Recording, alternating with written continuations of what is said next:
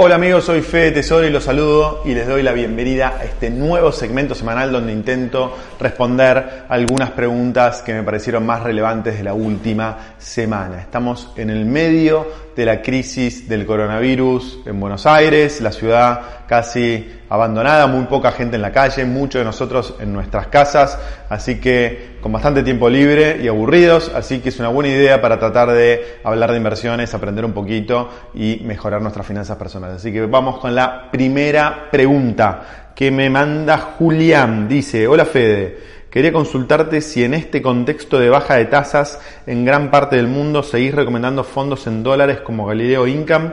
En pocos días perdió el valor obtenido en un año aproximadamente o es conveniente retirar las posiciones hasta que se normalice la situación. Muchas gracias, muy útiles tus consejos. Bueno, Julián, yo en realidad no recomendé el Income, yo recomendé el Galileo Renta, que es un fondo en pesos, pero que te permite acceder a inversiones en dólares. Eh, ese fondo lo expliqué en detalle en el episodio 114 eh, de mi canal de YouTube para los que no lo vieron. Eh, y ese es el fondo que sigo recomendando en este contexto para aquellos que tienen pesos y que normalmente eligen los plazos fijos, que como les expliqué en detalle en el episodio número 111, en mi opinión son muy mala inversión. Por lo tanto, para ese tipo de inversor que no tiene ganas o no tiene tiempo o no tiene conocimientos para abrir una cuenta en un broker online, el primer paso que me parece más interesante es invertir en el fondo Galileo Renta. Eh, ese fondo en lo que va del año va un poquito más de un 13% eh, arriba eh, y en lo que va del mes de marzo acumula una ganancia del 3,5% en estos 17-18 días de marzo más o menos. Así que le está yendo bastante bien y le está ganando el plazo fijo en pesos y, y, eso que este, estos últimos meses hubo muy poca devaluación, ¿no? Está como muy controlada la devaluación en Argentina. En algún momento esto va a empezar muy fuerte y ahí se va a ver la diferencia en el Galileo Renta. El Galileo Income es diferente porque es un fondo en dólares. Tenés que tener dólares para invertir. Eh, eh, la cartera es más o menos similar. Son bonos eh, también de países emergentes y Estados Unidos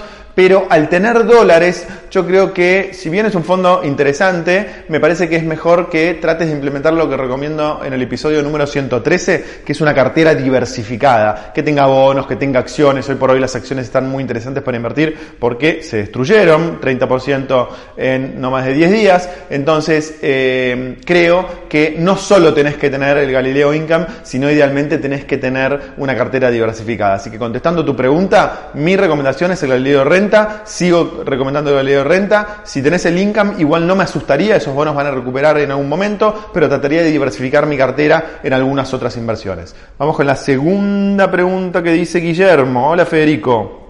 Me acaban de decir de Visa, por resolución 68, no se puede realizar pagos ni transferencias a entidades financieras en el exterior, incluidas Trader, Toro Plus 500 y de juego. ¿Hay otras alternativas? Gracias. Guillermo, bueno, en el episodio 91 de mi canal, te explico todas las alternativas. Ese episodio tiene algunos meses, entonces hubo algunas diferencias, pero la alternativa de Pocket, para aquellos que están suscriptos a servicios de recomendaciones de inversión de inversor global, está accesible y se puede acceder en pesos con una transferencia bancaria en pesos, así que eso está accesible. Y la otra alternativa que tenés es usar brokers argentinos como Invertir Online o Portfolio Personal, que tienen alternativas para que puedas, para que puedas mandar el dinero al exterior usando el contado con liqui, es decir, comprando bonos en pesos aquí en Argentina y vendiéndolos en dólares en el exterior, así que tienen mínimos más altos generalmente, pero evalúa esas alternativas y fíjate el episodio 91 que vas a ver más opciones.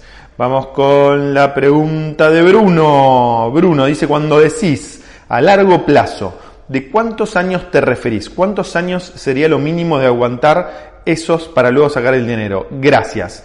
Bueno, Bruno, en el, en el, en Show 118, el último que grabé, mostraba una, un resumen de las mayores crisis financieras y en el mercado, en la bolsa que hubo en Estados Unidos durante los últimos más de 100 años. Y veíamos que algunas crisis pueden durar dos, dos años y medio, no mucho más que eso. Entonces, en general, eh, largo plazo es el plazo necesario para que te, en el, en el caso, si te va, en el peor eh, caso que te vaya, que te agarre una crisis de dos años y medio, luego tengas tiempo de recuperar y tratar de no salir en negativo. Entonces yo te diría que largo plazo es a partir de cinco años mínimo. Cinco años mínimo, ¿por qué? Porque te, en, el, en el peor escenario te puede agarrar una crisis de dos años y después vas a necesitar seguramente otros dos años, dos años y medio para recuperarte. Ese es el peor escenario. En el mejor escenario eh, no te tiene que pasar eso. Pero largo plazo es a partir de cinco años. En Estados Unidos, largo plazo yo te diría que es más 10 o 20 años. ¿Por qué? Porque la gente invierte para retirarse.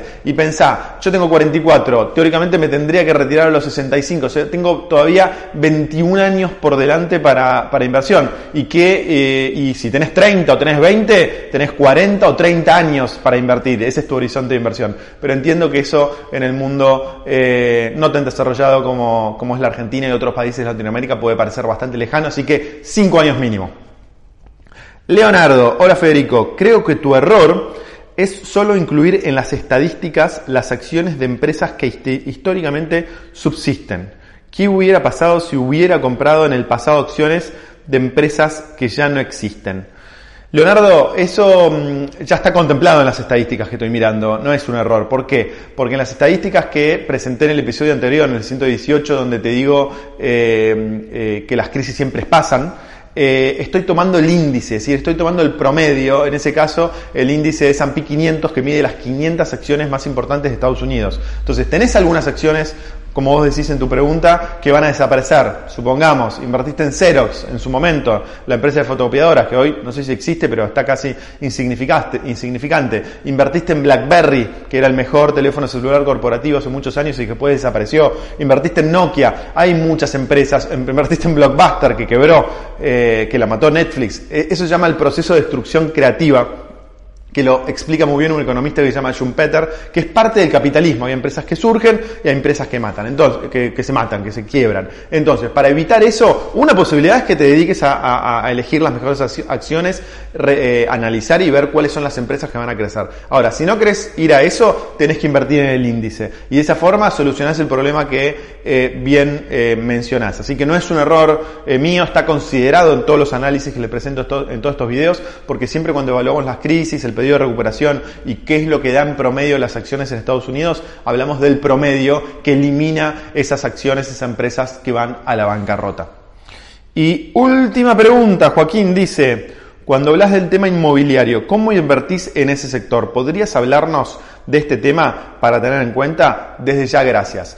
Eh, bueno, Joaquín, yo invierto eh, hace muchos años ya en inversiones inmobiliarias comerciales en Estados Unidos y en el resto del mundo, pero principalmente en Estados Unidos. Hace varios años, seis años, creé una empresa que se dedica a eso, se llama totalia.com. Puedes ir a totalia.com y ver de qué se trata, pero también te recomiendo que veas el episodio número 110 del FDTS Show, donde explico qué es el crowdfunding inmobiliario y qué son las inversiones inmobiliarias comerciales, que es un activo inmobiliario que a mí me apasiona y que me ha dado muy buenos resultados durante los últimos 7-8 años. Así que con esto terminamos.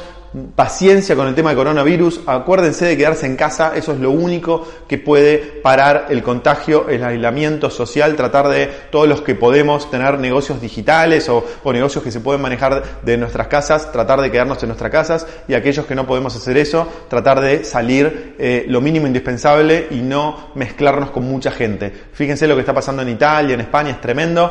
Eh, así que mucho, mucho aislamiento social. Esa va a ser la única forma de parar este desastre. Les mando un abrazo grande y nos vemos muy pronto. Acuérdense de poner todas las preguntas, sugerencias, dudas que tengan abajo, ponerle me gusta, compartirlo y suscribirse al canal si no lo hicieron todavía. Un abrazo. Chau.